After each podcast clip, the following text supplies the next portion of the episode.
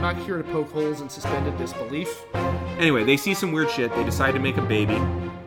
Thou merkin merchant. Who gives a fuck? Oh my god, we just want to start calling you Damien Yells at school boards. Well, you know, uh, we really like it here. Uh, it's kind of nice, and uh, it's not as cold as back home, and the soil is a lot better. So yeah, sure, I think we're gonna settle. If I'm a peasant boy who grabs a sword out of a stone, Yeah. I'm able to open people up You will, yeah. anytime I hit them with it, right? Yeah. So my cleave landing will make me a cavalier. Good day, sir. If Siskel thought it was empty-headed plebeian trash, it was probably really gonna groove on it. Because cannibalism and murder. Pull back just a little bit and build walls to keep out the redheads. Man, Authorial intent doesn't exist. Some people stand up to wipe their butts, some people stay seated to wipe their butts. Like it just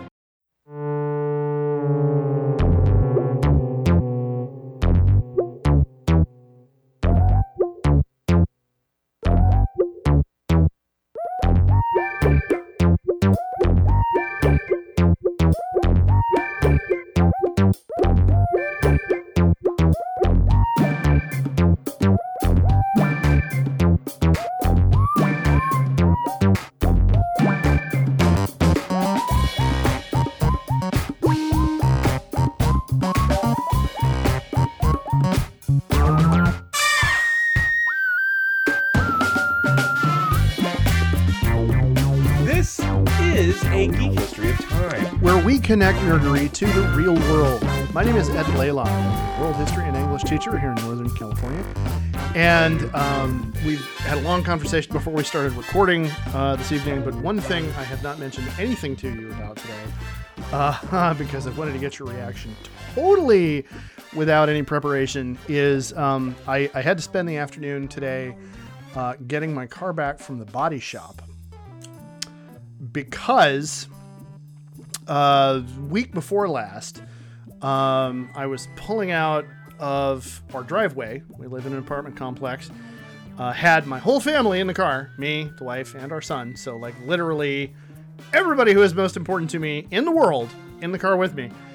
And um, we we live on a on a busy thoroughfare, four lanes, two lanes going each way, with a turn lane, suicide lane, colloquially, in the center. And there was heavy traffic in the lanes on the on the right hand lanes closest to our our driveway. And so I'm waiting and I'm waiting and I'm waiting. We're, we're going out to meet friends of, of my wife for dinner. And uh, and I'm waiting and I'm waiting. And my wife says, pull out. Folks are giving you room. Just, you know, pull out and people will see you. And I'm like, "Uh, I really don't like, okay, fine. I don't like doing this. So I pull out into the first lane, and then there's somebody in the second lane stops. They wave me on. I pull out in the second lane, and and my plan was I'm just gonna pull. I'm gonna turn into the suicide lane, and then wait for traffic going the way we're going. Wait for a gap there, and then pull out into traffic. That was my plan.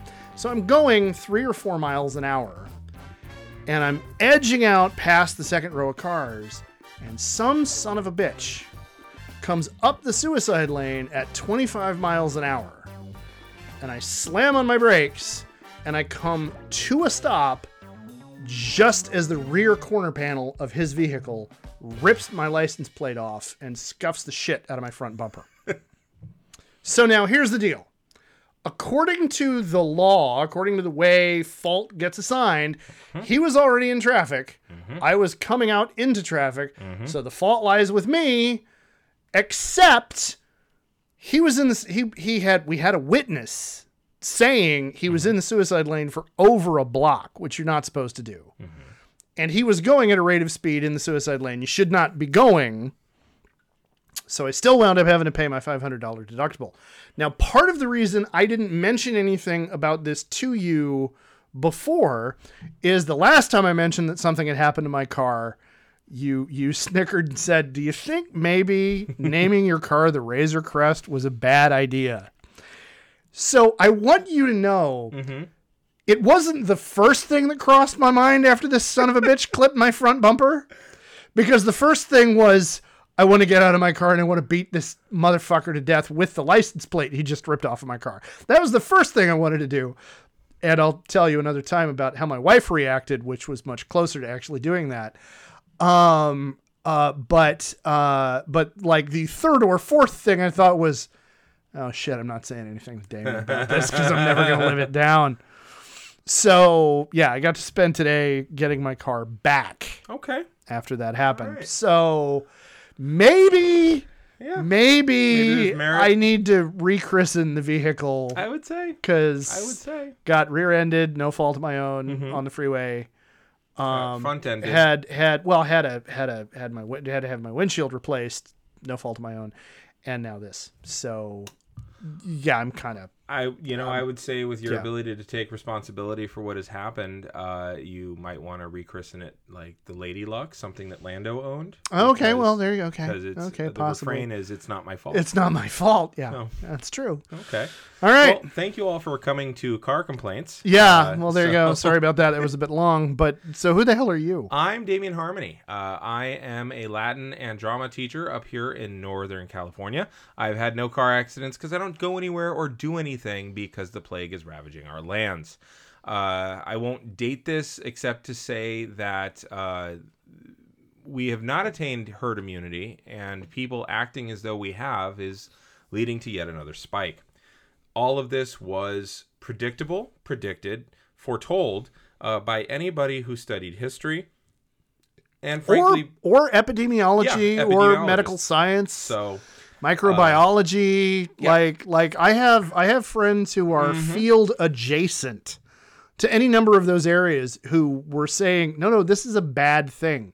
Like one of my very good Facebook friends, who I unfortunately don't see nearly often enough in person, even before the plague, was was just looking at the graphs, Yeah. going, guys, math. Yeah. I teach math. Yeah. I don't think you understand how bad this is. Let me show you how bad this is. And Mm-hmm. Yeah. that was like last April. Yeah, no, it, Yeah. it this was uh, Yeah. again, again. If you just look at the influenza epidemic, um, then uh, you would see that this this is this makes sense. Where where where we are was totally predictable. yeah, and Yeah. and totally avoidable. Sadly. Yeah. Uh, but uh, other than that, um, yeah, no real tales to tell. Um, Okay. which is nice, uh, considering. yeah. Well, you know, uh, the tale that you you've know, the. Mm-hmm. the the Chinese curse is may you live in interesting times, and, And our times right. are interesting enough Yes. as it is. Yes. So yeah. So, hey Ed, I got a question for you. What do you know of Swedish pop from the '90s? I saw the sign. Oh, good. And it opened up my eyes. I saw the sign. All right. No one's Uh, gonna drag you up to get into the Okay, light we need to cut that belong. because uh, you you went more than six seconds. So now BMI is going to be after us. okay. Uh, or BMG. BMI is B- after us. for other reasons. for other Yes. reasons. It's a load of shit. Yeah. Actually, is why BMI is after us. I am never going But- to make what BMI says is normal. But anyway, Yeah. Well, we're so- getting off the subject. So yeah, BMG is probably not going to be happy, No. but uh, especially not with the way I murdered the tune. Yeah, but well, there's that. So tonight's episode is called Ace of Base and Swedish Neo Nazism, or Why I Think I Understand Better Adult Conversion to Religion. okay. There's a lot going on in that There is title. There's a lot going on in that title. Okay. Yes. So um, I know that this is going to tickle your fancy quite a bit and that of several of our readers because I'm going to go back to June of 1940. And in Okay. June of 1940, Contra Admiral. Springtime for Hitler. And I'm not going to go any further because Mm-hmm. Good. again, yeah, you know, I would like to get through right, half yeah. a sentence. Uh, so in June of 1940, Dune Boy, uh, Contra Admiral Karl Dönitz, then the head of the German U-boat division of the German Navy, uh, sought to establish an Atlantic U-boat base in order to hamstring Lend-Lease and any commercial shipping from Britain. yeah. Yeah. Uh, he hoped to use uh, one off the coast of Brittany, France, which of course tickled me uh, because they are known for making javelins, uh, and the Brittany spears are just amazing. Nice. Nice. Uh, wow. So, in, and the only reason and the only reason it took this long is because I spent so much time bitching about my car. your Okay. car got hit. Yeah. yeah. okay. So adjusted for car inflation. Uh, That's where- about three minutes Yeah, in. three minutes in. Yeah. On my own pod. Yeah. Uh, so uh, he wanted to do it in a small town called, and I, I looked this up via the Google pronunciation guide, Laurent. yeah. Okay. Lorient. L- Laurent. Yeah, Laurent. Laurent. Uh, this had been the seat of power for the French East Indies Company in the late 1600s, and later the French Royal Navy had also set up a base there Oh yeah, as well. yeah, big one. Yeah. yeah. The French East Indies Company got absorbed by the Perpetual Company of the Indies and spent much of the 1700s engaging in the Atlantic slave trade, as well as trading eastward for spices. Okay. During the War of Austrian Succession, the British raided Laurent in 1746 with a really neat amphibious operation. The British failed. By the way, we're going to be talking about uh, Swedish pop in the 1990s. Yeah, well, want you to see that we've gone back you, you, to yeah, the 1700s. this- yeah, So the, uh, the Brit- context is everything. it absolutely is. So- you can't get there unless you Unless you go, here. yeah. So I told you that story to tell you this one. So uh, in 1746, the British failed in their raid. They were driven back, and they weren't very successful in drawing French troops from Flanders, where uh, they were whooping ass on, on Fontenoy and Brussels. Yeah, yeah. Okay, now that that's stuff That's that that's back I- when the French were the major military power on the continent. yes, Uh, prior to Napoleon. Yeah. like it's their their like their first their their original series Yeah, version yeah, of yeah, being yeah, yeah. amazing. Yeah, as as opposed to the weird sequel that uh, you're That was either even that was more that was deeply that was deeply Yeah. polarizing. Either Yes. you really loved it or you hate it like immensely. But you can't argue it. Like it's it's it's. Oh yeah, no, it's a work of staggering genius, Yes. but you either love it to pieces or you absolutely despise it. Yes. Um, what what I find interesting is that is um, 1745 Mm-hmm. is still the reign of the Sun King, if I'm remembering correctly. Really? 17. Well, no, no, I'm sorry, No. no, no, it's too late. Too Yeah. late. Never mind. So that's Louis the 15th. Yeah, I think it would be around the 15th. Yeah, it would have been the 15th. So anyway, but but it was it was under it was under the Sun King that that reputation was established, Mhm. and by the 1740s, the generals still knew what they were doing, Right. And uh, you know they they had not squandered uh, their their military prowess quite yet. Trying Yeah, well, when- and not only that, you were right. It is uh, King Louis the Fifteenth. Um, Okay. but uh, not only that, but like new weapons and new tactics had come onto the fore. It wasn't pikemen anymore. It was Oh yeah, no, it was, it was, it was. Well, muskets, but Yeah. yes, it was, Yeah. it was uh, uh, musket square as opposed to pike Right. square formation. Right. So yeah, So yeah. Now, uh, interestingly, there'd been some disagreement amongst the British Admiralty as to whether or not Normandy would be a preferable place to attack. I'm just tickled by that happening in 1746 when well, because you know, almost okay. 200 years so later. So geography, so geography doesn't fucking change is the thing. Like speaking as the military science yeah. semi minor Yeah. guy who took a few courses in it, like. No, it's like okay. No, look, the technology we're using to get to this, we don't have transporters yet. Right. We have to get in a fucking boat. Yeah. We have to float. Yep. while and and in 1745 they they had cannon now the Yep. accuracy was not anywhere near the same but it was still like we're gonna have to advance onto Yeah. a fucking beach Oh, yeah. at the bottom of a fucking cliff with fucking cannons on the top of it Yeah. so like the difference is in in you know 44 it was no no now the cannons can shoot farther faster and blow up more shit more But we can also accurately bombard better. well, yeah, we we Yeah. have we have a better, you know, I mean, but but, But still, yes, yes. for the guys in the thin-hulled steel boats, right. no, fuck this, Yeah. man. I But- don't. But know, the thin-hulled steel boats were also powered. Yes. whereas- so yeah. so yes, so in the 1700s, it's okay. We got to do all this Mm-hmm. when the wind favors it, yeah, Right. or or get everybody rowing Exactly. hard, Get everybody rowing. and then or and then and then get on shore exhausted. yes. Yeah. Well, that's why you have Marines, though. Like, Yeah, well, yeah, yeah. The sailors do the rowing, and the Marines get off. and- Right. Uh, Hopefully and then they ass. disembark as well. Yeah. Uh, so so uh, the British failed to secure through surrender negotiations what they then failed to secure through warfare. yeah, enough of Laurent was and and please forgive my mispronunciation the latin in me just wants to say lorient every time uh, was made of stone that the british artillery did not have enough power to penetrate Yeah. and a lot of this failure also had to do with a lack of beasts of burden uh, you can't Yeah. bring in your biggest stuff and your men are exhausted Well, and I mean the Rolling Stones weren't gonna, you know, come around Good for point. another, you know, over 200 years. They were busy gathering So- moss. Yeah, So, well, there you go. Yeah. Exactly.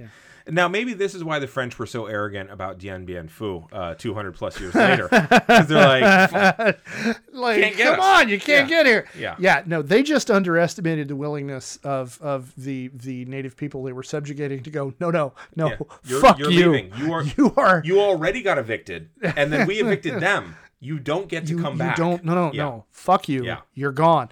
Yeah. Now, what I what I found fun about this was that David Hume had a lot to say about this, and Voltaire wrote a rejoinder. And it's just it's so wonderful when like great thinkers Yeah. like have a, a have a have a, 17 have, have, conference. an, yeah, have, have, a, have an have an 18 an, Yeah. an 18th century Twitter Twitter fight. Yeah. So David Hume said of all of it, quote, The men seemed to fall prey to doubt. The sight of a dozen Frenchmen struck terror into our lines. Bragg's and Frampton's troops even exchanged several bursts of fire with them. Everyone was discouraged. Seek. Uh, and the rain, which fell for three days, was largely responsible. The route from the camp to the rest of the fleet was rendered impassable. Okay, now was Hume saying this as somebody who was there? I didn't know I couldn't. or I or couldn't was this or was out. this put Yeah. together like he was being a journalist? It seems that day. he had an inordinate interest in it, and I couldn't figure out if he had a specific role in it. But I don't think that he actually uh, did much in the way of fighting there because Voltaire also had some shit to say, which I'll quote in a second. Okay. None of which indicates that, and, and nothing that I know of either man indicates that they were there for this battle. Okay. So the British were camped in the Caroman moorland, uh, which added disease to their exhaustion, Yeah. which is great. French prostitutes uh, and at least one of the thousands of black slaves who were there to be deported elsewhere for profit also helped bluff the British into thinking that over 20,000 French troops were staging a counterattack. Now, Laurent's militia, some 15,000, were as numerous as they were as as as they were inexperienced, but the French had better weaponry, good defenses, and morale. And they had prostitutes running counterintelligence for them. Yeah, well, and that always That like any, really anybody anybody who's spent any time around infantrymen knows like yeah, that's that's that's, the real Yeah. key right there. No, what what's what's funny to me is you you talk about, you know, better weaponry Yep. and what what immediately strikes me is it's the 1700s Mhm. and if they're behind any kind of defensive enfilade, Mhm.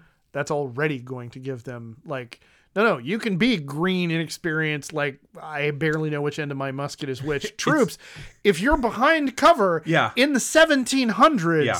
like It's hard to fuck up, hide it's- behind it's the wall. really hard to fuck You that know? up Yeah. the the balance of power in the 1700s and and for centuries before that and for another century Mm-hmm. or more afterward very very heavily favored the defense over the offense if you were talking about prepared yes. positions Yes. like anybody who's read uh, Killer Angels uh, I don't know it. by Michael Shaara talking about Gettysburg. Oh, okay. okay. There's there's a great there's a great passage in the Killer Angels from um, not Jackson, um, Longstreet. Yeah. From Longstreet's point of view, Pulled that out. And like yeah, I'm amazed. um, like the, the the closest thing you can get to an actual good Confederate air Mhm. quotes. Like, but anyway, uh, Longstreet literally has this this kind of monologue with himself about how I need to figure out how to convince Lee this is a bad idea Ah, because here's the math about you know the Right. range of a rifle, musket, and all of this kind of stuff, Sure. and that's a prepared position they're at. We're gonna die, yeah, yeah, yeah. you know, and that that carries over Mm-hmm. back to Yeah. the time period we're talking about here. So anyway, sorry. No, it's fine. The result was that the British surrendered, and the town of Laurent became an important place of fortification for France from then on. Voltaire said of the whole affair, quote, All this grand force produced nothing but mistakes and ridicule in a war in which everything else remained too serious and too terrible. This upset David Hume quite a bit, who responded with, quote, A certain foreign writer, more anxious to tell his stories in an entertaining manner than to assure himself in of their reality, has endeavored to put this expedition in a ridiculous light. But as there is not one circumstance, and I love it because circum hyphen stance, Oh yeah. uh, of his narration, which has any tr- which has truth in it or even the least appearance of truth, it would be needless to lose time in refuting it. I love that they had a war of Oh. letters over this raid. Yeah, Yeah. It's, it's an 1800s Twitter feud. Yeah. So uh, Because that's, I mean, like, yeah. tell me that's not any number of political pundits oh yeah, today that going back that that's that stuff. uh, any number of um, that's Ben Shapiro versus anybody smart. trying to go after Cardi B. Yeah. You know, that's you know what that is. Yeah. That's that's Tomi Lahren picking a fight with to- Cardi B and then being told, "I will drag you." Yeah, or Yeah. AOC. Yeah, Like, yeah, I don't, I'm sorry. yeah, Who? yeah. You're, oh, wait, you're shitter pants girl. Right. Right. Yeah, okay. Got it. So in 1769, a permanent naval base was established there. A lot of the French privateers during the American Revolution were based out of Laurent. Okay. The French Revolution and the Napoleonic Wars stopped most trade from there. But after all of that, it turned into a more modern port town, complete with its own dry dock. The Redoubtable was built there in 1876, Okay. uh, which is the first ship in the world with a steel structure. Yeah. Yeah. Yeah. So it's no surprise that Dönitz wanted to build sub pens there, uh, which, by the way, my um, autocorrect kept wanting me to uh, correct it to sub penis. And I'm like, no, we're not No. talking about the balls. No. So, no. uh, but he wanted to make uh, sub pens there and make a forward base. Uh, he needed somewhere that would keep the U-boats close enough to the Atlantic to make a difference, with enough supply routes coming in f- to it from inland via railroads, and where he could bu- build bomb-proof sub-pens to keep them safe from British and later American bombings. Okay. Also, he looked at it and he was like, "There's already a bunch of cafes, bars, and brothels. This is perfect for sailors." um, and at its height, Uh, yeah. Laurent was able to shelter 30 subs from Allied bombings. The pens worked so well that the Allies shifted their efforts to the town of Laurent itself. And from mid January to mid February of, I believe, 1945, they flattened nearly 90% of Laurent, uh, making resupply much, much tougher. But the bunkers, the sub pens, they never surrendered until the war was over. Oh wow. Now, in 1941, subs that were coming out of Laurent, the, the Keroman submarine base specifically, sunk over 500 Allied ships in 1941. Oh yeah. Now, that's Len Oh, the wolf packs. Yeah. The wolf packs were yeah. It was Yeah. it was it was one of the most Mhm. dramatically successful strategies that that the Germans pursued. And when he was put on entire war. trial for uh, his submarine warfare, because, I mean, he's attacking civilian shipping. Yeah. um he was defended by the american sub uh high commander of submarines saying no that's what we did to japan it's okay to do that i would Like- have too like- yeah. like sorry Uh no. and we yeah, can't Dönitz didn't get busted for No. that specific war Yeah, no, there were plenty of other Yeah.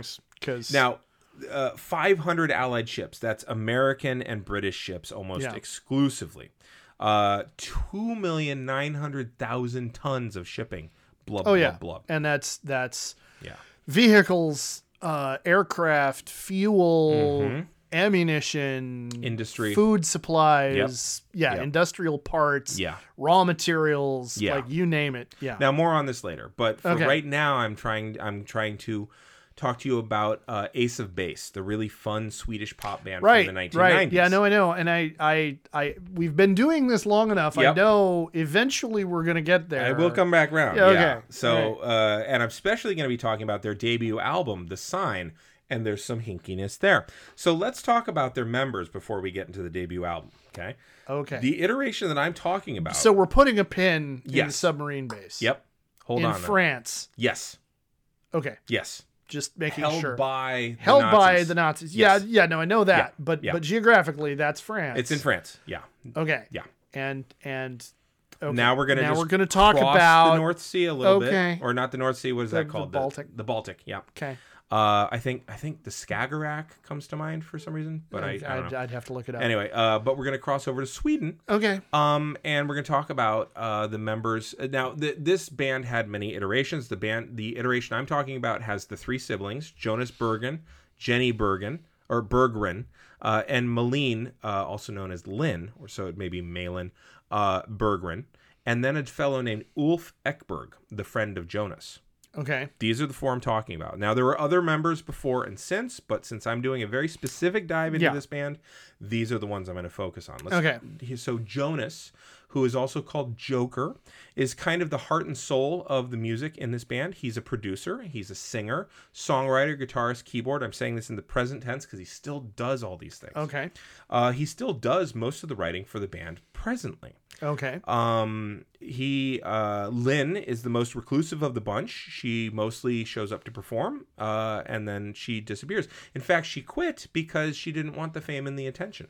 Okay. Um, she lives a quiet life now, and she seems pretty happy, according to her brother, who otherwise respects her privacy vis-a-vis the public.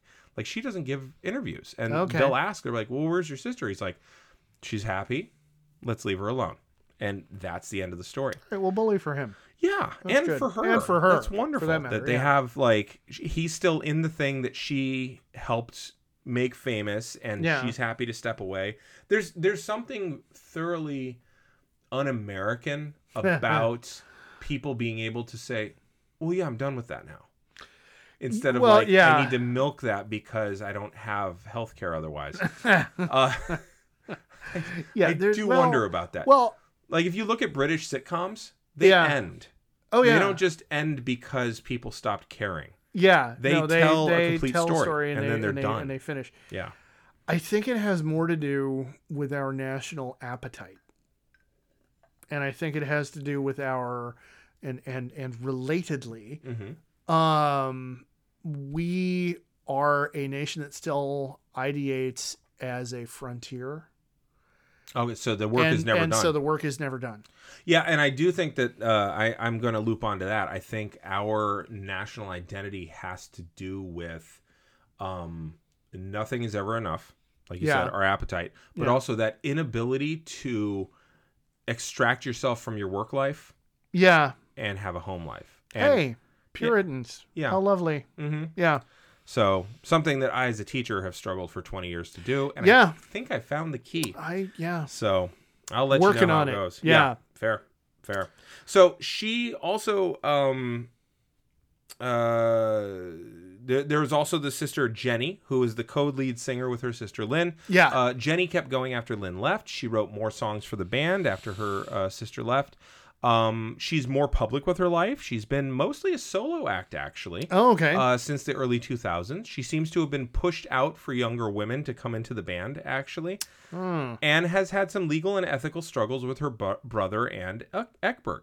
Okay. Um, and that brings me to Ulf Ekberg. He also called himself Buddha.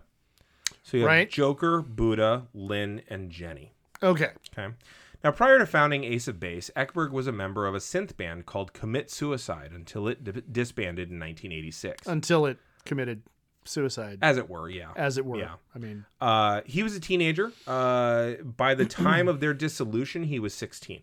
Okay. So I All think he joined so- them in 83 and they disbanded in 86 and, Okay. and he was 16. Now his connection to them is pretty clear, but his youth makes it a bit of a fuzzy thing. In 1997, Ulf Ekberg gave probably his most thorough response to his connection to the band Commit Suicide that he had up to that point. Now, you might be wondering, why is this such an important connection? Well, in 1993, one of the national newspapers of Sweden made public that one of the founders of the hit Swedish pop band Ace of Base had neo Nazi ties. Okay. Ekberg was somewhat less thorough in 93 when he responded to it. Um, but in 1997, he responded on a documentary that pointed it out called Ulf Was a Nazi. Oh wow. And not, here's not putting yeah. too fine a point on it yeah, at all. because he was part of Commit Suicide, which was a neo-Nazi synth band. okay. Stop. You sure? Stop. stop. Stop. Okay. So you say Mm-hmm. neo-Nazi band, Synth and the first thing. Well, don't stop. okay. No, no, no. Okay. See, because the point I'm trying to make is, I don't think of '80s synth music. Uh huh. as being a vehicle for Nazi ideology. Like I picture a bunch of guys who look like uh, Judas Priest with you know lightning strike tattoos. Sure, sure. you know because I mean Judas Priest doesn't have them, but you you yeah. you expect.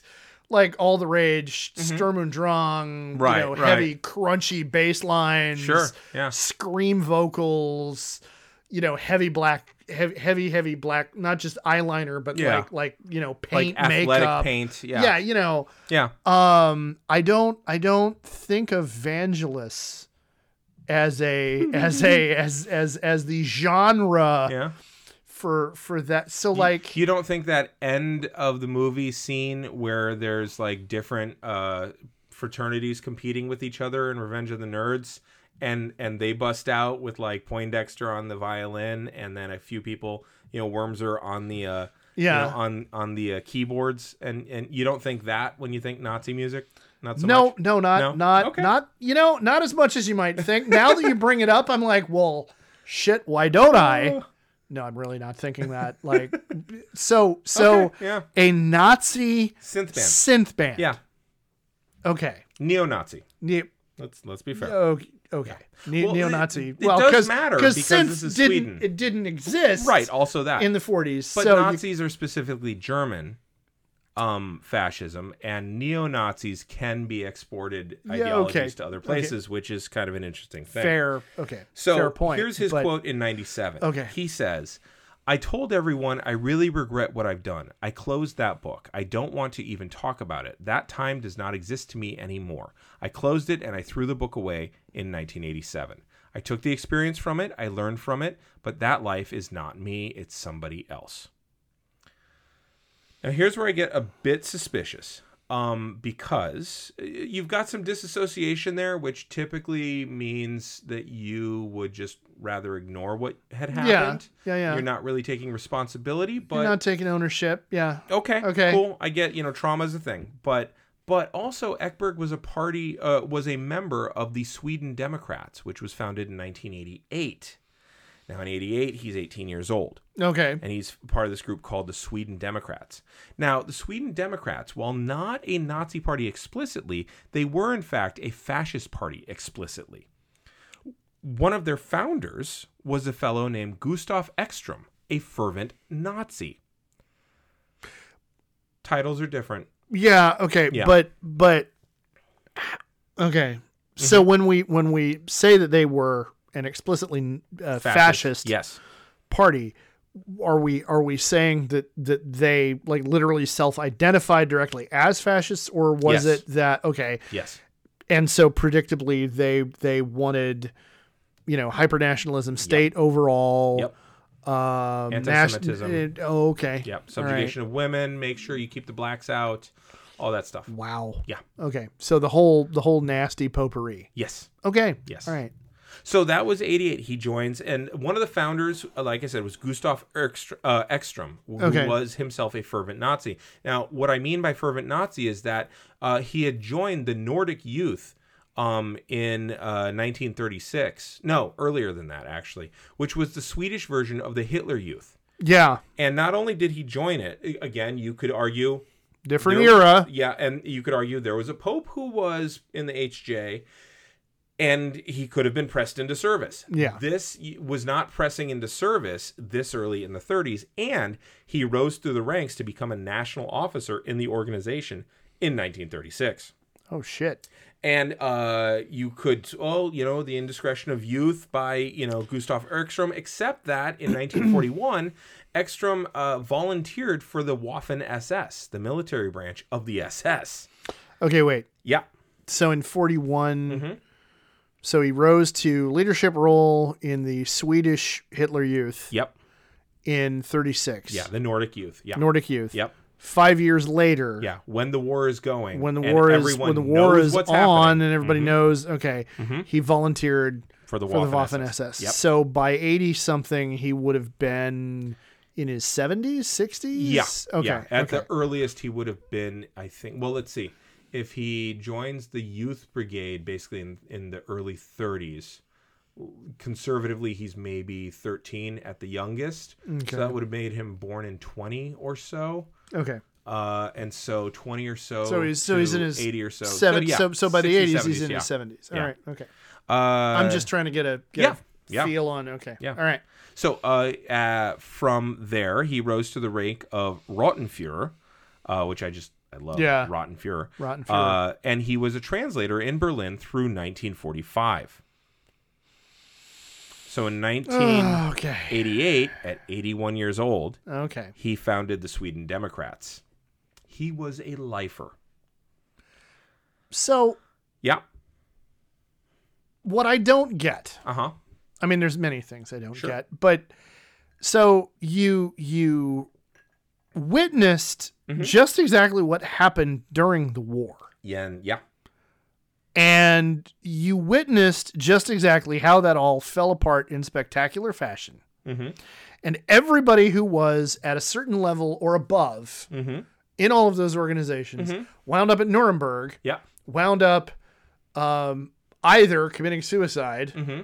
Or hanging. Yeah. Or or in prison. Or for a in prison years. for- but- or but- working for NASA. I mean, there's a well, lot well, of ways. oh, Yeah. okay, well, Yeah. yeah. yeah, right. You know, but but but assuming you weren't a physics genius and Right. and you were and you were part of that cadre, how do you get to be 88 years old? Mhm. 81. 81. Sorry, how do you get to be 81 years old, Uh huh. having have witnessed all of that, Mhm. and not recognize that it failed? Well, Like- you can like- recognize that it failed and come up with reasons why it was still right. Okay.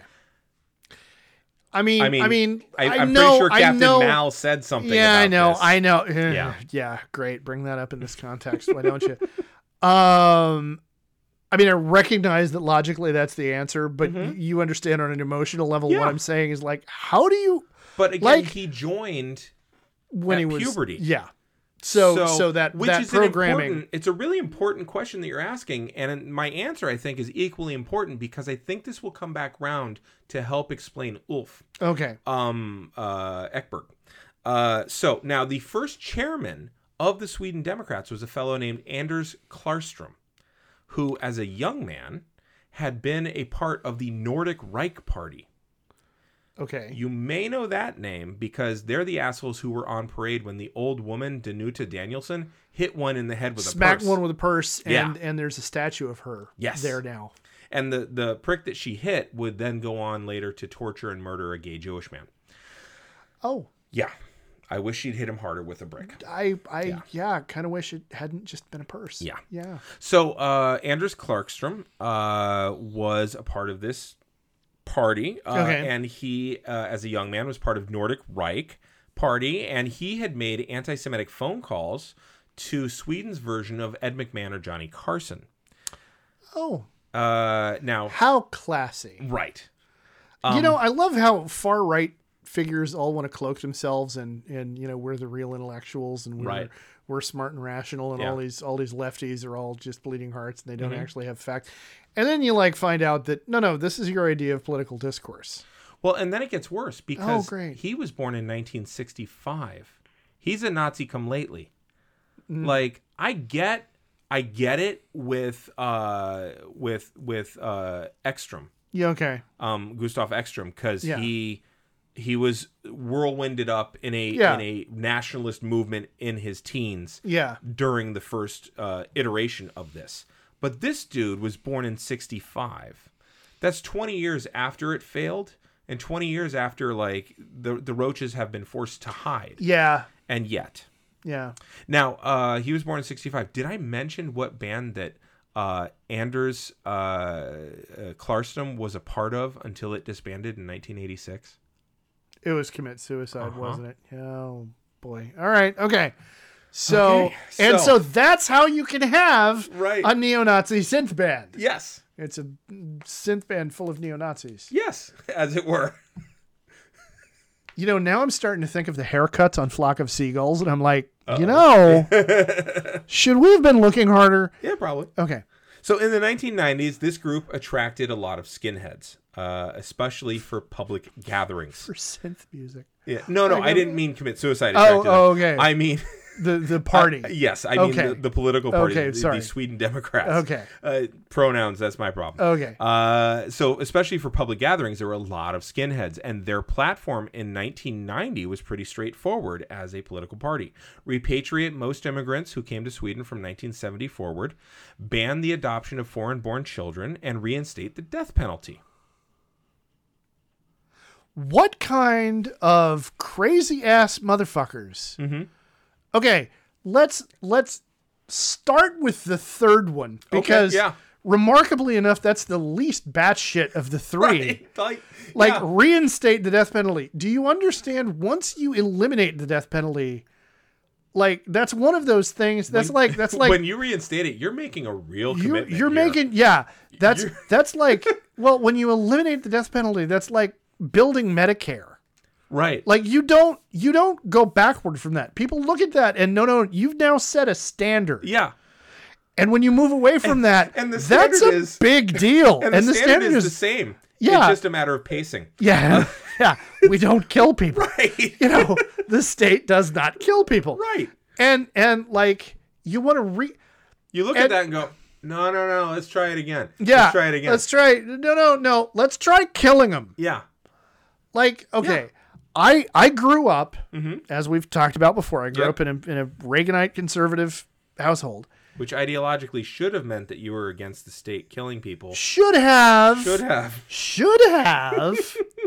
You'd think so, You would wouldn't think you? so. Yeah. Well, there's that. But but you know the the idea was that uh you know there are some there are some crimes there are some criminals that you're not going to be able to rehabilitate and you know the only the only way to you know eliminate the risk to society whatever whatever right? And of course then then growing up looking at the statistics and looking at the facts of all of it i've i've of course you know come out of that that viewpoint. But like even as somebody who grew up and and did not mm-hmm. Wholly give up my support of the death penalty until I was fully an adult Sure. like even when I was a supporter Mm-hmm.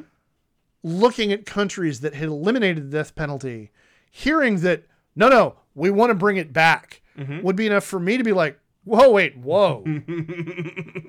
like, I mean, we still have it. We never got rid of it. Yeah. And like, I mean, it's it's But- right up there with like removing solar panels from the roof of the White House. Like, who does like, that? like, why, why? yeah. What the fuck? Right. So then, so then, okay, we're going to start by reinstituting the death penalty because we want the government to be hardcore. Yeah. Like, how 90s is that shit? Like, okay, Yeah. one. Yeah. 2 Mm-hmm. I'm, I'm going to go straight to the first one. Yeah, the second repatriation since- repatriation of everybody since 1974. No, 70. 70. Okay. All right. So it's a nice round number. Sure, was- yeah. okay. But, but anybody who patriated Mm-hmm. over the course of 20 years, you're just going to say, nope, fuck off, get out. Bye now. Like, Because it works so well in Uganda. Let's let's not even Against yeah, the Indians, Yeah, you know? let's let's not even let's let's not even talk about the humanitarian aspects of this because No, I you're think- fucking Nazis and you don't. That's humanitarian not aspect is the reason they're is doing well that. is the point. Yes. Yeah, but but if if we're just gonna get if if we're gonna be very very centrist liberal about this Mm-hmm. whole thing, Okay. let's forget about the moral, ethical, and and humanitarian issues. That Let's is just centrist liberal. let's yeah let's just look at the economic impact. Sure. Sure. And like, okay, 70 to 90, this was 90 what? Uh, this was uh 90? the platform in 90. Yeah. Okay, so So 20 a generation. 20 years. Yes. So number one, there's been there's been umpteen thousands of them born in the country Mm-hmm. since then. So so the ones who were patriated, you're gonna kick out. What about their Mm-hmm. Kids? Number one. Yeah. I mean, obviously Yep, they want to kick them out too, but whatever. But but like legally, Right. Crawl where where how, how are you gonna how are you gonna make that happen? But but then let's look at the economic impact of that. Mm-hmm. Immigrants, we we know Mm-hmm. statistically it's been shown by the Trump fucking White House. Uh-huh. Immigrants uh, generate more economic activity, more economic growth, more more money Yeah. for the economy of the country they move they move into Yeah. than native born citizens do. Yes. Like they are a net gain economically. Yep. So you're just going to say, no, no, fuck that. Yep. We're going to kick all of them out. Yeah. And while we're at it, you can't adopt babies that were born somewhere else. Okay. So, so wait, Okay. wait. Okay. Um, This do could we have know? been a one. this episode could have been, this could have been, so this could have been, but this is fucking with me. I have to, Okay. like, like, cause this is, I mean, like, come on. You I gotta, tried. I tried. Batshit crazy. I tried. This is just so was fucking a one and stupid. Yeah. Like, listen to how much I'm swearing in the middle of talking about this. It's Yeah. just so bloody stupid. Yep. So you're not, and you can't adopt any babies from outside the country. Right. What? What does that have to do with fucking anything? Well, I mean, other than Yeah. your bullshit witchcraft, racist dipshittery. that's now, but you here, get to it. It's Okay, a color thing. Yeah, It's Sweden. okay, but like, okay, so you you said earlier you mentioned something about uh the the older guy, the the Hitler Youth leader Ekstrom. No, uh, yeah, Ekstrom. Ekstrom, Ekstrom, Mm-hmm. you know, uh, getting caught. You, you said something about getting caught up in a nationalist movement, right? Yes. Here's the deal. Mm-hmm. I'm going to quibble on that. Okay. It's not a fucking nationalist movement. A nationalist movement would have been we are Swedes. We Mm-hmm. speak Swedish. We have the Swedish culture, et cetera, et cetera. No, no, no. He worked for the fucking Germans. It's No, not a he went- nationalist. he went to work for the Germans. Eventually, he started by joining a nationalist youth brigade, which he rose up in the ranks for, and then he decided to Okay, go. but to the, the roots of that nationalist thing were the international tendrils Yes. of Nazism, Well, which which which I would say that it's an It's- ethno nationalism, so it's okay. That I mean, that's exactly what they were doing.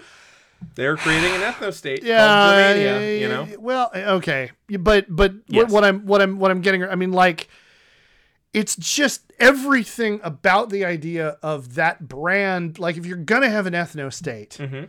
like. It's got to be built around something other than just we're all blonde and fair. Uh, we're, we're all we're all we're all blonde and fair skinned. Like I'm gonna- Swedish I'm gonna push and. German are different fucking languages. Yeah. They have different cultural backgrounds. Yeah. The gods they worshipped were different pre-Christianity. Close enough. the brands, though. the brands of Christianity they adopted were notably different. Those don't Germany matter. didn't even Germany didn't even have one unified kind of Christianity in their Those- fucking those- country. I'm sorry, I don't see why those things. I if you are creating if you're If creating an ethno state, you define No, your ethno it's a state. ratio nationalist state, and your ideas of race are bullshit. Yes, All right, fine. yes. I just had to get that off my. Ch- anyway, it's all just such witchcraft. Oh, you're gonna be so mad at the next. God damn it! So they I'm ready. are are you though? Uh, they they as a group. Uh, this is the Swedish Democrats. Yeah. Uh, they courted such connections as the National Democratic Party of Germany.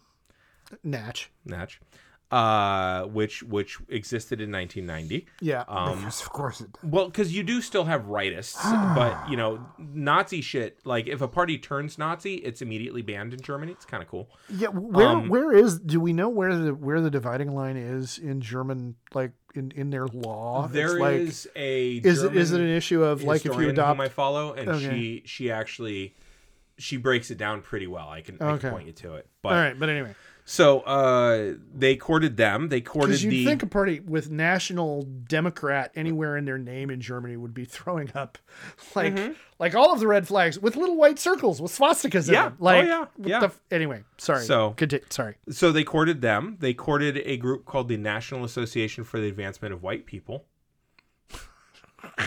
And they they courted. I'm sorry. Yeah. That's just so goddamn podunk. Like, well, that's anyway, David okay. Duke's group. Oh, all right. Never Yeah. mind. Okay. It's the advancement of that's Yeah. called the U.S. Congress since 17. I don't know what. oh, that's good. I like that. It's true. That's the Senate, motherfucker. Yeah. Like, come on. and also a group called Combat 18 in Britain. Oh yeah. Okay, Yeah. I've heard. I remember Now, hearing about. That. I think the research I did for this uh, has put me on a number of lists because I dug deep. Uh, so they've also since the the Swedish Democrats have also since linked up with the National Front of France, including uh, Jean Marie Le Oh. Pen. Yeah. Jesus. And since the ni- late 1990s, realizing that the center was easier to jump rightward from, they began to soften their image to become more mainstream. So they they've stopped doing the let's ban all the browns and stuff like that. No, no, no. We're doing these things which are pro labor. We're doing these things which are, um, and you can be pro labor and a racist. I mean, America proved that for a long time. Yeah. Um, you you can you can do stuff like that, and so they've gone center. Um, which again, it's kind of like uh, Hydra going dormant and Shield. Yeah, you know? yeah, yeah, yeah. It A seems to have worked. beautiful parasite. Yeah, it seems Yeah. to have worked too because they have become the third largest party in the Swedish parliament. Fuck me. Really? Yeah, and for the longest time, Damn it. all the other parties straight up refused to work with them, which is great. Yeah. Until recently, the Christian Democrat Party and the Moderate Party are starting to work with them. They've still retained much of their nationalistic, xenophobic, and racist ideology. They just make it seem softer and they play the civility politics game. Oh well. So they Ben Shapiro. yeah. Now, the Sweden Democrats were founded by right wing fascist nationalist Swedish politicians who had Yeah. direct lineage to the Bavara Sverige Svenske, or the BSS. Var, var, var, Bavara Sverige Sverige Svenske. Svenske. Um, Okay. The BSS, uh, in English, we call that Keep Sweden Swedish. That was the movement. Now, these assholes got started in 1979, and they used to hand out stickers to Swedish girls specifically, warning them to not shame the Swedish race by having sex with black men. Okay. Yep. How many?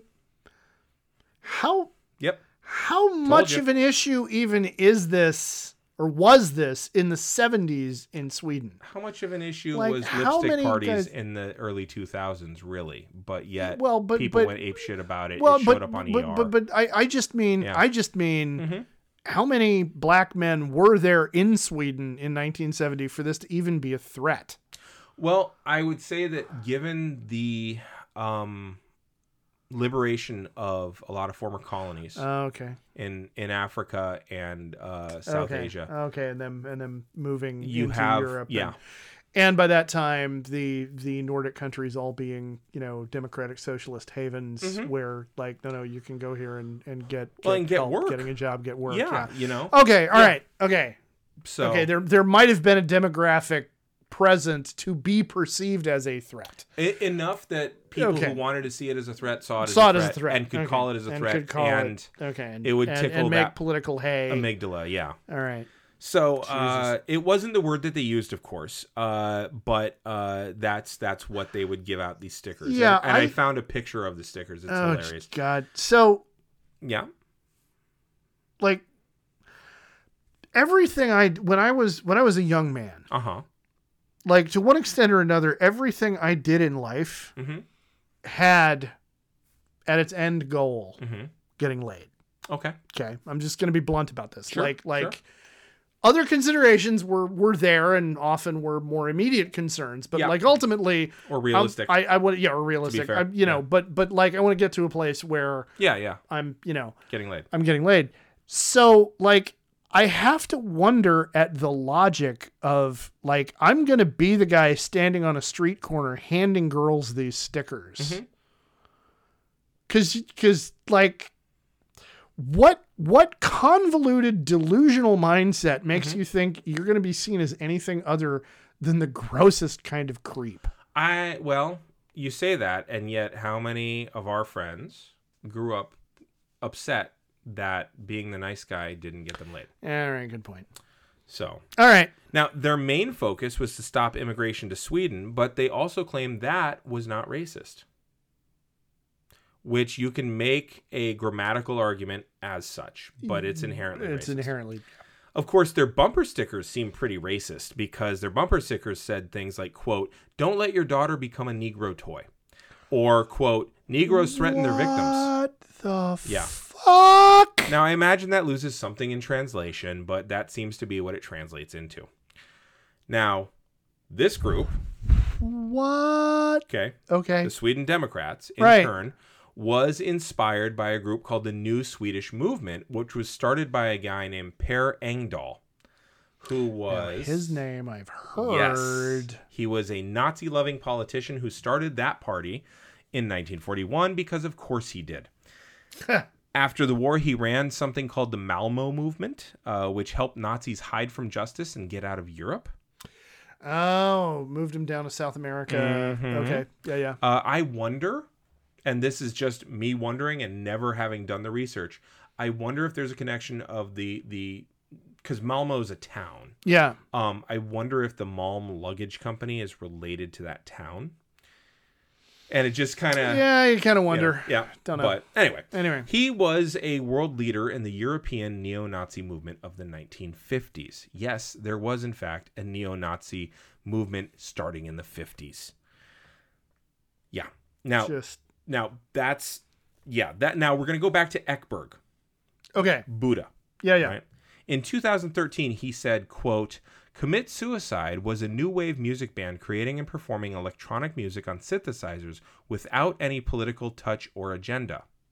Which is weird in 2013 for him to have said something that so thoroughly contradicted his distaste for it in 1997. He also claimed that his band was uh, was grouped in with other groups who sang racist lyrics and espoused white supremacy. Incidentally, there's a photo of him from his time in Commit Suicide giving a Nazi salute. Now, he was somewhere between the ages of 13 to 16, Yeah. but he- Surrounded by older people. he's also said, though, like, I am ashamed of that era, but in 2013, he says, has this weird kind Well, of he bizarre reversal kind of thing. Yeah. Uh, several reporters attribute the following lyrics to commit suicide. Quote, uh, so as- assume a, a synth beat. Yeah. The the '80s version of. unts, unts, Yeah. Yeah. Uh, so men in white hoods march down the road. We enjoy ourselves when we're sawing off the N-word's heads. Immigrant, we hate you. Out, out, out, out. Nordic people, wake up now. Shoot, shoot, shoot, shoot. I assume out, out, out, out, and shoot, shoot, shoot, shoot are call and response, but I don't know. But that that was part with, of the with band. synth music, it could in new wave it could just be repetition. Yeah. New new wave was not call and response Okay. much. But Anyway. uh, racism tends to be. Yeah, So, well, uh, granted, but wow. But yeah, so those were the lyrics of That's the band that did not have much political touch or agenda. Yeah. Ekberg has also denied membership with the Sweden Democrats, stating that it's a quote factual error, which is a weird way of saying I was never in them. Yeah. Like I, you know, go ahead ask me, ask me Damien if I've ever been a member of the Nazi party. Have you, Damien, Mm-hmm. ever been a member of the Nazi Party? Well, that's a factual error, Ed. Like, doesn't that seem really It it seems okay? but but okay, but okay. but ask me again. Ask me again. Damien. Yeah. Are you now, or have you ever been a member of the Nazi Party? Fuck no. Okay. See, that's different. Yeah, much it's much a much more. Yeah. Yeah. but how much of when you say he says it was a factual error? Mhm. How much of that is a translation thing I'm from pretty Swedish? sure the Swedes are not as bad as the Romans about being able to say yes or no. Okay, all right. I think there's a no. or the word. Japanese for Yeah. that matter. But yeah, okay, all right, understood. So most of his denials and apologies are flaccid verbal gymnastics, I think. Okay, But translation may be a thing. I'm still holding out. Like Yeah. I'm gonna be All as right. gracious as I can. Okay. But still, but Ekberg- it's it's weak tea. Yeah. Yeah. Now, Ekberg, because of his previous denials, he strikes me as someone who'd rather not think of himself in that way and therefore not give full countenance to the past. And if Okay. you're not going to give full countenance, I get to doubt your sincerity. Especially, especially if we start to dig at the name Ace of Base. Remember that base in Lorient? Yeah. The German uh, Navy planned so many successful submarine attacks from that site that it was known colloquially as the Base of Aces. What? Okay. Swedish pop band Ace of Base, not Ace of Base with an S, but Ace of Base with an E, Yeah. as one would imagine with Euro dance music, has claimed various origins of their name. Fair. Uh, for instance, uh, the studio was considered a base, and they're the aces, and they're the aces of the base. Okay. Oh, Okay. okay, yeah, and and generally in their early years, these stories centered around the studio, studio being the base, and their aces, experts, masters of their Uh, yeah, craft okay. of that Got base. it. So Ace of Base. In 2018, Ulf Ekberg said, "quote The name came out of a hangover I had on New Year's Day. So I was hungover watching MTV, and I saw Motorhead's video for their song Ace of Spades." Okay. I liked the name and thought I'd play around with those words. We're four members of this band, so I thought, good, four aces. I'll keep the ace. Then I thought of our studio and how it's our base. Okay. It seems innocent enough. Accidentally an inversion of some obscure bit of Nazi trivia, like a Kekistan flag or something. Yeah. Weird that both are pretty closely tied and clearly tied to Nazi Germany's navy, but okay. Yeah, okay. And it's weird that they'd be named by Ulf Ekberg, who has several ancillary, not entirely deniable, not entirely denied connections to the To- group that dig the- obscured Nazi shit. Yeah. So that's the name. Now, let's talk about that debut album, huh? Yeah. Kick ass. It was called Happy Nation and it was released to the world in November 1992. But it wouldn't reach the United States market until November of 93. And by then, the title Happy Nation everywhere else was called The Sign. It's catchy. It's got a fun dance beat, varied vocals, that whistling uh, that w- that w- that they're known for from this album. Yeah. Several songs had whistles Had in it. that had that same kind of note Yeah, to them. and now I'm going to avoid most references to the music videos because the relationship between an artist's song and the people who make the videos is not always in perfect sync with each other. Yeah. Um, and so again, I'm trying to extend as much grace, Grace as I can. possible. Uh, it definitely pulls uh, as a band from a bit of the old influence of reggae and West Indies music that you can find in Rude Boy ska Okay. uh, uh, from the late 70s. Interestingly, so did neo Nazi punk, uh, owing to the co opting of skinhead fashion Yeah. Mm. and culture by neo Nazis and ruining really cool looks. Yeah. Uh, but drawing from the same well is not enough to convict someone of neo Nazi pop music. Okay. The uh, lyrics are a bit odd. They feel very Filippo Marinetti, very futurism. Okay. Uh, the precursor to fascism, Yeah. the art, the pre World War One. yeah. Here is Happy Nation. Happy Nation living in a happy nation. And I can hear the song in my Oh, head. yeah. Where the people understand and dream of the perfect man, a situation leading to sweet salvation. For the people, for the good, for mankind, brotherhood. We're traveling in time, ideas by man, and only that will last. Here's something from the 1909 Futurist Manifesto. Come on, my lads, let's get out of here. At long last, all the myths and mystical ideals are behind us. Nothing at all worth dying for, other than the desire to divest ourselves finally of the courage that weighed us down. For those who are dying anyway, for the invalids, for the prisoners, who cares? The admirable past may, may be a balm to their worries, since for them the future is a closed book. But we, the powerful young fat futurists, don't want to have anything to do with it, the past.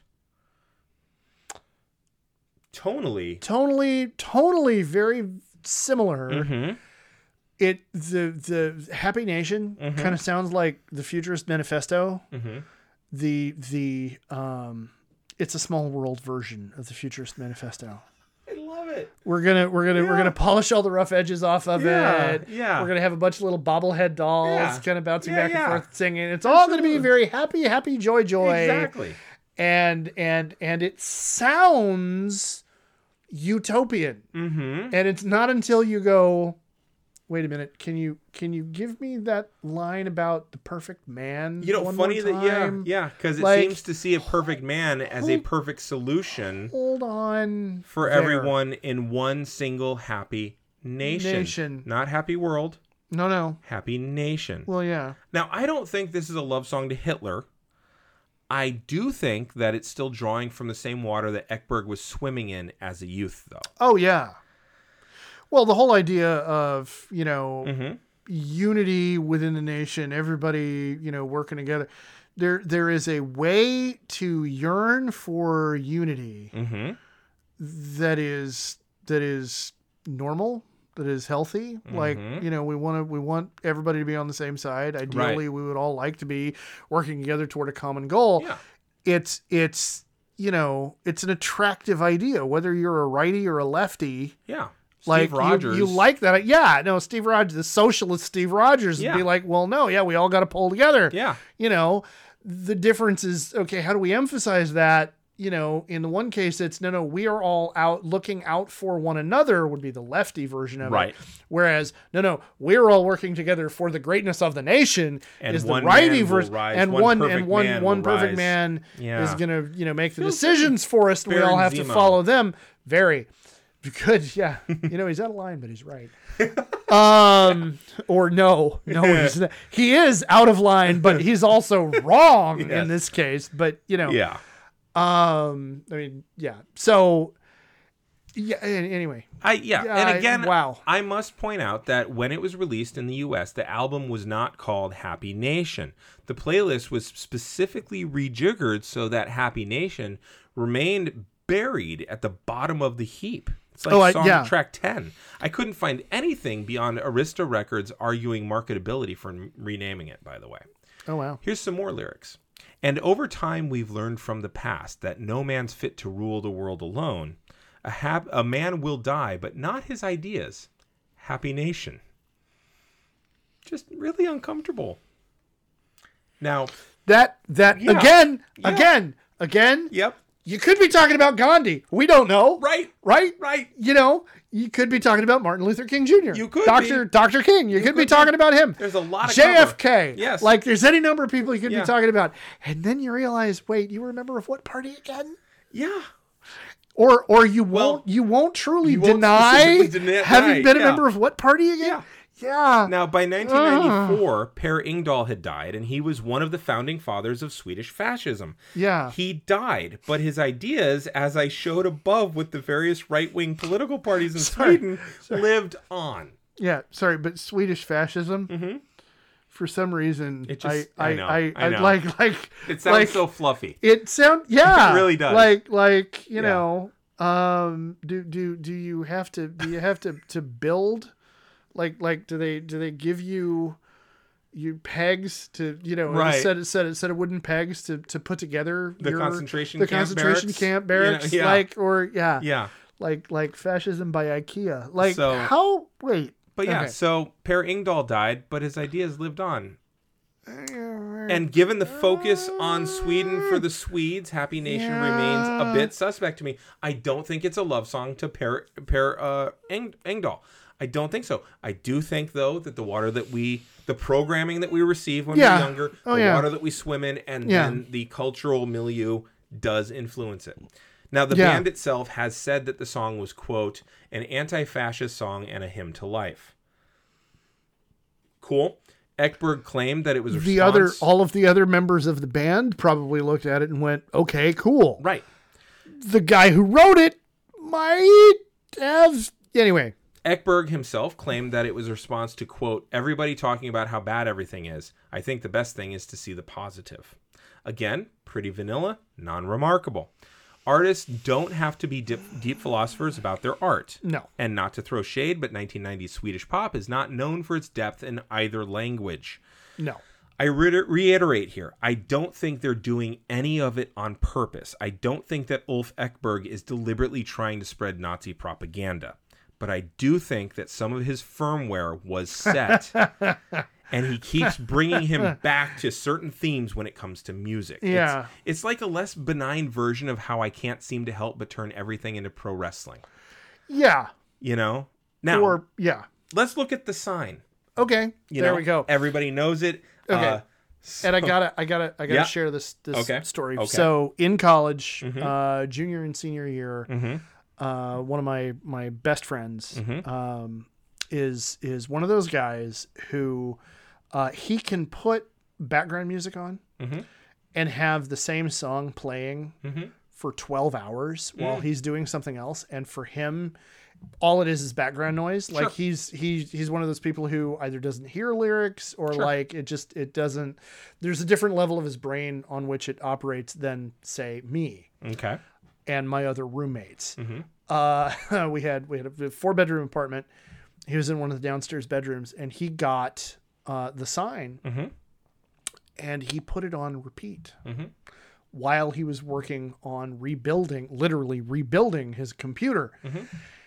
and it took about six hours Mhm. before I don't remember which one of the others of us in, in the apartment finally stuck our heads in his door and went, Are Enough. you okay?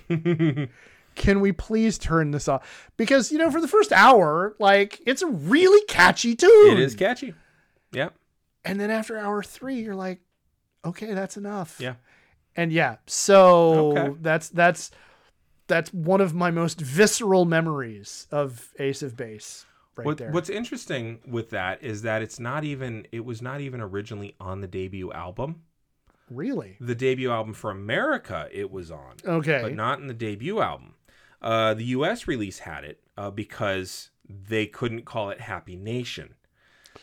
So they wrote another song and put that on there, and this was the second single to come out of that album, if my Togo's memory serves me. And I say that specifically because while you were in college listening to your friend fix his computer, I was working at Togo's in Walnut Creek, and VH1 was on TV because VH1 is safe for the white people of Walnut Creek. MTV is not. And and the sign would come on Ah, that's funny. no fewer than six times in a shift. And so every single time that I hear the sign, I smell pickles. Ah, ah, it's such a weird synesthesia Really thing. Like, So the lyrics of the sign are pretty benign and banal. yeah, yeah. yeah. Here, here they are. Okay. I, I got a new life. You would hardly recognize me. I'm so glad. How can a person like me care for you? Why do I bother?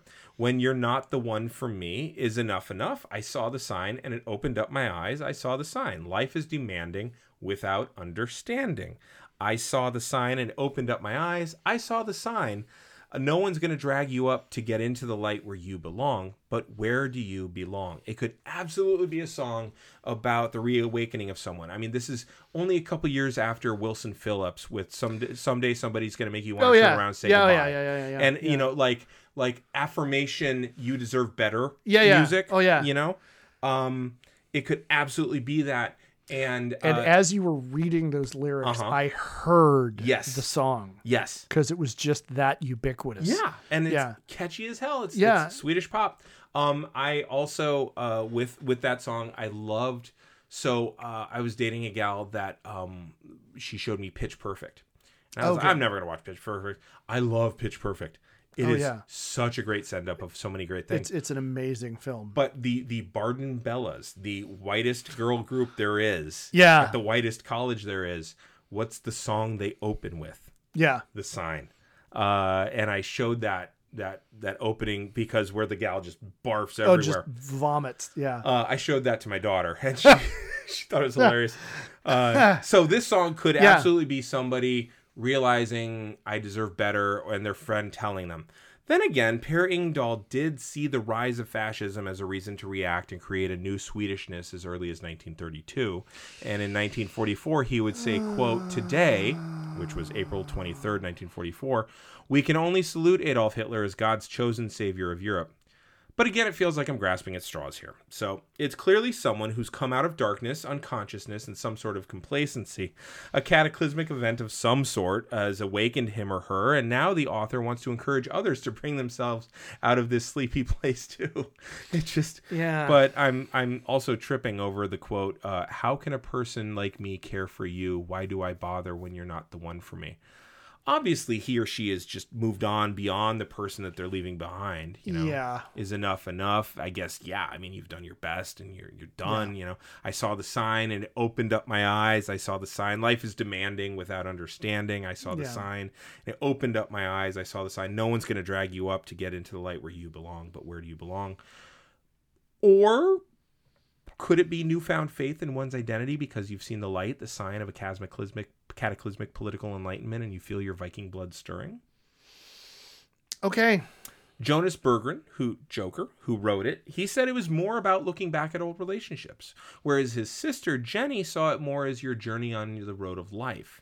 Ulf Ekberg is conspicuous in his absence from uh, this From song's commentary. credits. Yeah, well, also from this song's credits. Oh, okay. Like he was credited with almost all the other songs. In fact, this is one of the only two that he's not credited on, which kind of makes sense since this was added to the album for the American release and not part of the original. But what I get a kick out of is its feature in Pitch Perfect. Very white, very conservative, coded, dressed. They're they they're dressed by like 1960s. Housewives. Uh, I was gonna say uh, uh, stewardesses. Oh yeah. Okay. Um, Okay, same yeah. uniform. Uh, Yeah, yeah. Lead singer is Anna Camp, who had previously played the sexpot wife of a hypocritical televangelist in True Blood. She vomits copious. oh yes. And I don't I don't really dig blondes very often. There's something about her that I just find eminently Yeah. attractive. Um, but she vomits a lot Oh, yeah. in her solo. Maybe that's what it is. The inclusion of that specific song with its pop roots, with its super catchy hook and its soccer vanness. Yeah. Um, such a beautiful setup and version of the expectation. I just I love it. Now the final song of that album I want to look at is a bit more in line with my theory that Ace of Base is very much influenced by the childhood exposure of Ulf Ekberg or Ekberg to ultra right wing rhetorics and politics, and that is Okay. All that she wants. It was the first American single. yeah. It is a song that is somewhat scornful of female sexual freedom and agency. Because the word baby means boyfriend colloquially in Sweden at that time. And if Okay. you look at the Britney Spears song, Hit Me Baby One More Time, Yeah. she's not saying infant slap me, she's saying boyfriend. Yeah. And hit me is to call me. Yeah. Um, so baby is colloquial for boyfriend. Okay. Um, and it's in a mournful minor key, conveying regretfulness, tragedy, yeah. sadness, Yeah. Yeah. potentially menace, but for the quick beat of the song. The lyrics themselves focus on what Ekberg says is a typical Swedish, Norwegian, or German girl who, quote, meets lots of boys. Now, Nordic ideas on a woman's sexuality are a lot likely, or they're likely a lot less judgy than our own puritanical, self contradictory ideas in America. Okay. But there's something pulling judgment into the song there, and both Jonas and Jenny Berggren have gone on record as stating that it's about a woman who's not healthily making these choices. Jenny said it's because the girl isn't whole, and Jonas says that it was subconsciously about a girl he knew a long time ago, but he doesn't appear to remember her fondly. Now, three of the four members have remarked on somewhat negative connotations toward a woman being sexually libertine. It might also be the minor key that it's in, it might also be the lyrics themselves. It's not the anti Semitic anthem about welfare state that some people have claimed, because that is what people have claimed. Yeah. The yeah the argument. Yeah, and that rests a lot on circumstantial evidence that includes the video, a misunderstanding of the word baby, and the implications of that misunderstanding. Yeah. And there's tons of evidence to show that baby means sexual or romantic partner and not external parasite, Yeah. uh, especially in Sweden, because first, the song is very much inspired by Swedish pop artist Kayo, Kayo or Kayo, K A Y O, a woman of Nigerian descent who sang a song called Another Mother, which is a woman saying that she's not there to take care of her baby, read boyfriend, Oh, okay. but to be an equal partner. And he's not measuring up, so it's over. She's telling him that the woman he's running to is also not another mother. And it's kind of got a nice reggae house sound to it, which is pretty common for Sweden at that time, and it easily echoes into all that she wants. Also, the amount of songs written in Sweden that end up using baby as a boyfriend or romantic partner are pretty voluminous, right? Uh, like I said, hit me baby one more time. But what this song is, though, is a more conservative song about a woman's sex. And I think that ties back to what moved Ulf Ekberg in terms of a musical foci. Remember the taxonomy from the new Swedish movement post World War II all the way through to the Sweden Democrats. On the way to that, Swedish far right politics delved into specifically focusing on women's sex and what they chose to do with it. Recall the BSS, the Keep Sweden Swedish group, that would later turn into the Sweden Democrats, which Ekberg joined after Commit Suicide disbanded in 86. The Sweden Democrats self identified in 88. But the BSS, its immediate precursor and thus a significant part of its political identity, partly focused on telling Swedish girls not to shame themselves sexually by intermixing and telling parents to guard their daughter's sex to discouraging uh, allowing black men to have sex with their daughters. Okay. I think that conservatism, that racism, uh, absolutely, it was in his firmware, as Oh, yeah. we know. Yeah. And I think that absolutely led into these lyrics uh, to the point where it gets somewhat misogynistic. And the song will mean different things to different people. I Yeah. don't think the Berggrens grew up in the same way that Ekberg did. But it starts by saying that she leads a lonely life. And in the first verse, it just seems like a gal who had a good night and is enjoying her freed time.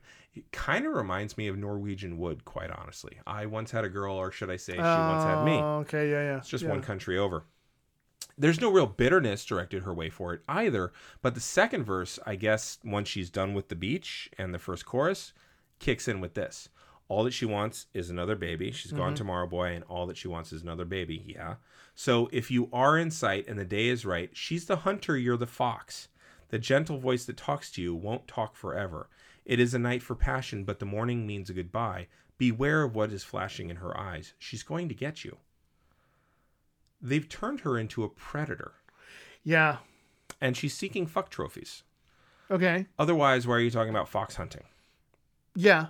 You know, it doesn't actually, the fox doesn't rhyme with anything. They- Yeah. She's the hunter, you're the fox. I mean, they actually carry the syllable. I was yeah. I You always know? thought it was fawn. No. But okay. Yeah. No fox. Okay. Uh, so you could have used other words Yeah. uh, effectively. But also, this song is warning you. It's about her, but it's warning you.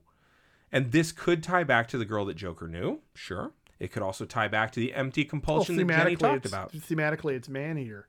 Yeah. Yeah.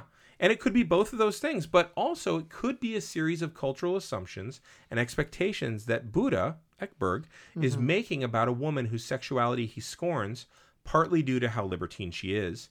And all of that comes across as an appeal to traditional values, which is the bailiwick of the far right, no matter the country. What's funny Mm-hmm. is the first time somebody told me, "Oh yeah, Ace of Base, no, they're they're Nazis," I thought of this song, Mm-hmm. and what I immediately went straight to was the Nuremberg rallies. Oh. and the idea that you know during the Nuremberg rallies, young German girls were encouraged Yes. Yeah. to to get it on with Yeah. Aryan young men Yeah, and yeah. have little blonde babies. Yep. That's That's ooh, yeah. you know like when when people told me, well, you Yeah. know, I mean they're they're Nazis, you know Right. that, right? It was like what what? And then I thought about the lyrics to that Yeah. song. I'm like, oh, well, Nuremberg rally. Well, Yeah. you're- uh, you know, I mean, it was it was right a weird it was yeah. a weird Yeah. kind of convoluted thing, but uh, yeah, Well, and and the Nuremberg rallies were Nazi propaganda of the 30s, which Per Engdahl, the cornerstone of the Swedish far right thinking Yeah. and politics, most certainly found common cause with. oh, you know, he was a Leni Riefenstahl fan. Oh Jesus, Like- yeah. the the stereotypical Jewish woman was portrayed as a younger uh, Jewish women um, uh, uh, who are oversexed and indulgent.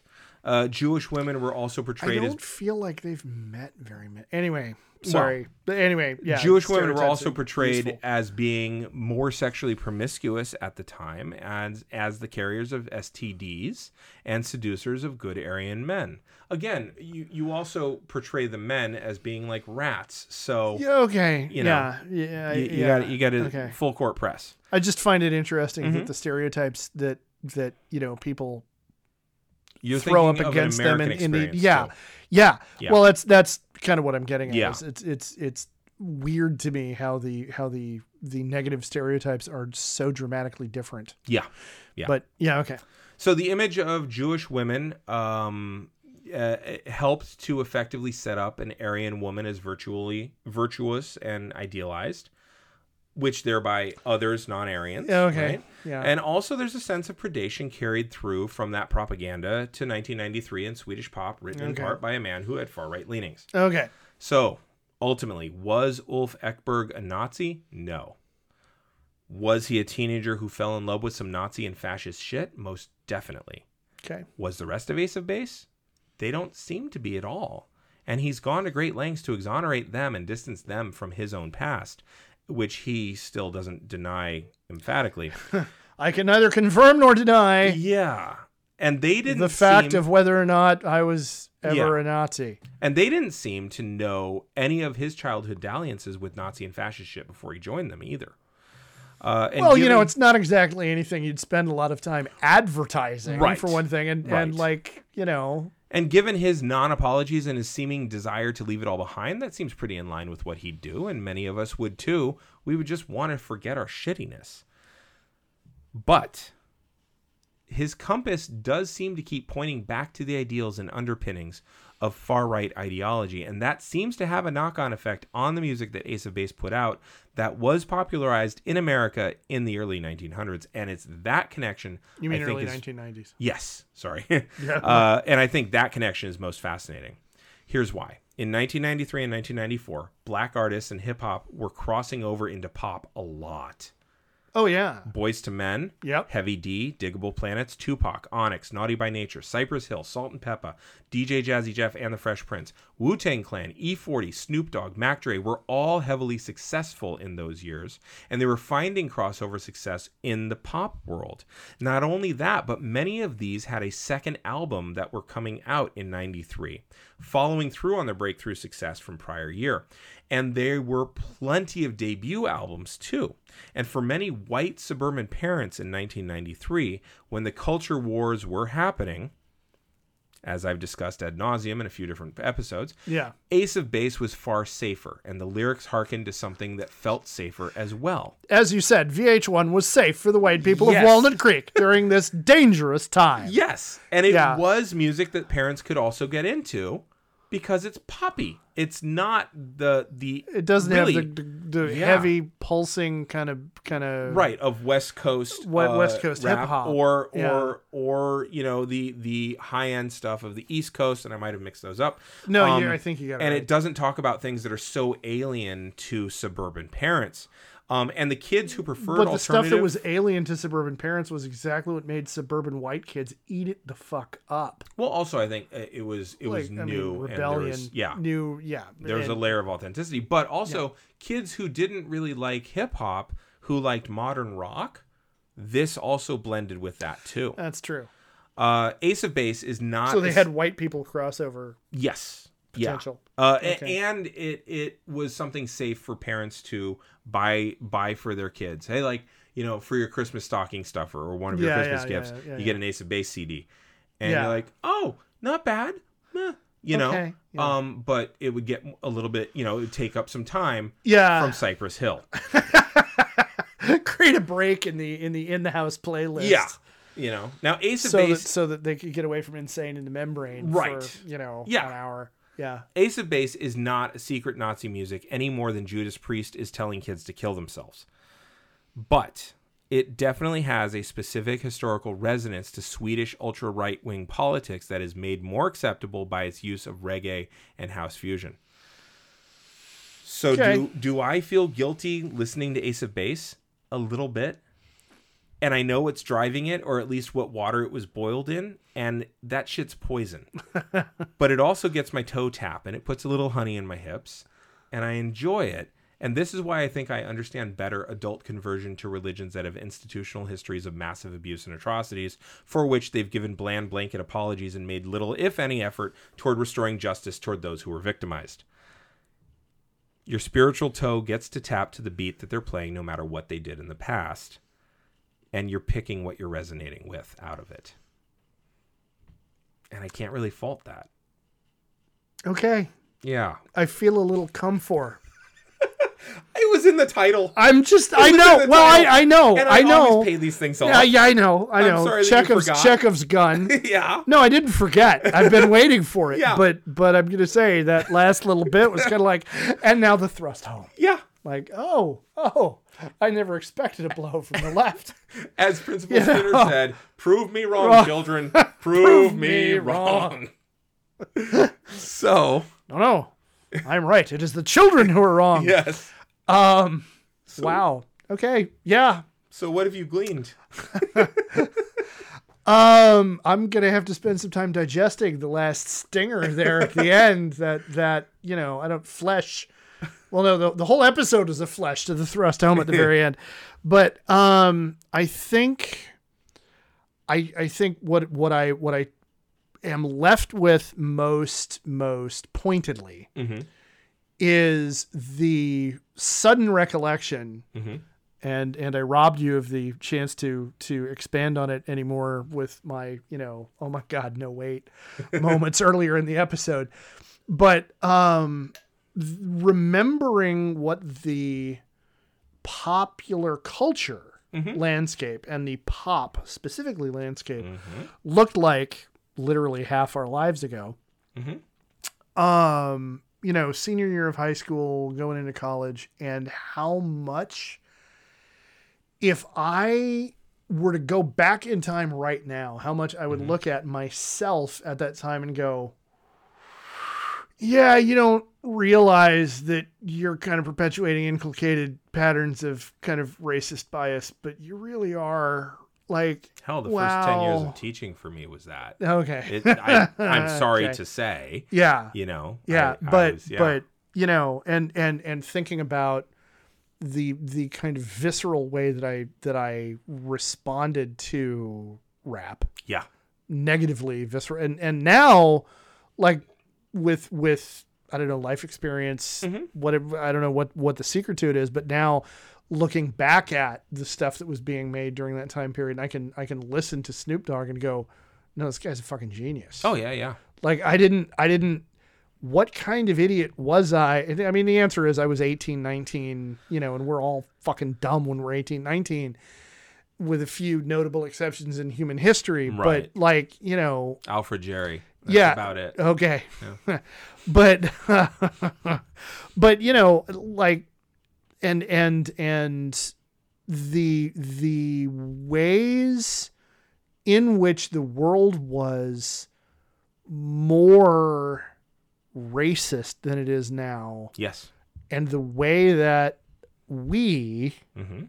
young white people who wanted who wanted to be better but didn't understand how we needed to be better Or if that makes meant. sense or what Yeah. better meant Yeah. like you know the fact that i was basically one of the people in that time period who was convinced that well you know we, we don't live in a racist country anymore Right. while i was saying shit about nwa and snoop dogg Right, and right. you know like While you were delegitimizing. while, while I was delegitimizing an entire Black branch of yeah. yeah. like like a whole musical genre, Mm-hmm. one of the few that is uniquely American. yes. Like Quite so. you know, Yeah. and so Well, yeah, that's was- that's yeah. kind of like just wanting to go back and grab nineteen year old me by the lapels and go, okay, no, look, Yeah. look, just sit down and just listen to it. Yeah. For God's sakes, I'm not saying you have to become a fan right fucking now. Right. Just sit down and listen and recognize it's a thing. Yeah. That's all. Just yeah. That's fair. Yeah. Yeah. Well, uh, what do you want people to read? Um, I what I want people to do is I want everybody to think of a genre of music that you look down on Mm. because we all have one. Mm-hmm. We all have one. I want you to think of a genre of music that you look down on. And I want you to go on Spotify or Pandora or whatever, and I want you to find a playlist of it. Okay. And I want you to do what you can to listen to it with a mind like a blank slate. Try to try to get into Zen beginner's mind Mm-hmm.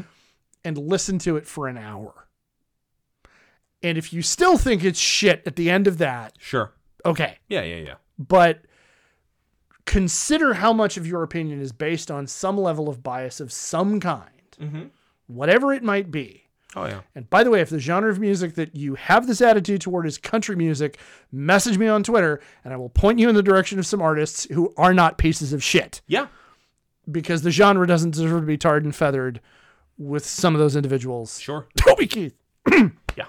So just, you know, Yeah. No. Fully agree. uh, you know, Fully agree. so so please for for the sake of your own artistic integrity, Mm-hmm. everybody do that. And you, sir, what do you recommend? Uh, I may have recommended this one recently, but I'm going to re-recommend it. Uh, they thought they were free uh, by Milton Mayer, which is essentially a study of. Uh, I think he started by interviewing 12 different people who lived in Germany at the time, and asked them, "Why'd you go Nazi?" Um, and the interviews with them, it's it is It's a very straightforward question with so much loading. well, I'm, I think I Damien phrased it. But, yeah, well, yeah, but but Yeah. yeah. for the sake of brevity. But uh, but yeah, it's it's uh, Germans from 33 to 45, and they thought that they were free, and what they voted for, and what they thought of Hitler, and what they thought of what he was doing, and what they allowed themselves to think of, and stuff like that. I think uh, you know we we we so often put the blame on the party in charge, which is fair, but that also took the complicity of a nation, a happy nation. Oh, Mm. nice touch. Yep. So I'm gonna say that. Uh, yeah. So uh, let's see. You can find me uh, on social media at Duh Harmony. Um, Two H's in the middle of that. Yes, uh, on Twitter and Instagram. Uh, and every Tuesday night, uh, twitch.tv forward slash capital puns. Um, uh, by the time this airs, the next uh, capital punishment pun show will be in the beginning of September. There we go. We just probably by the time this airs, we just had one this last Tuesday. But every Tuesday at eight thirty, you can come check us out there. And uh, of course, this podcast. Make sure you rate, subscribe, review. Uh, Give us the five stars that you know we've hell yeah. Um, uh, Apple, Spotify, Stitcher. So There you go. Where can they find you? I can be found at EH Blaylock on the Twitter machine. I can also be found at EH Blaylock on Instagram and Mr. Blaylock on TikTok, even though you're not going to find very much there. Um, but that's where I can be found. And if you want to get a hold of us collectively to uh, tell us how we're wrong, uh, to vindicate my initial interpretation of All That She Wants is Another Baby as being about Nuremberg, whatever, um, you can find us together at Geek History Time on Twitter. And our website, of course, is www.geekhistorytime.com. There you go. All right. Well, uh, let's see. For Geek History of Time, I'm Damien Harmony. And I'm Ed Blaylock. And until next time, get up into the light where you belong.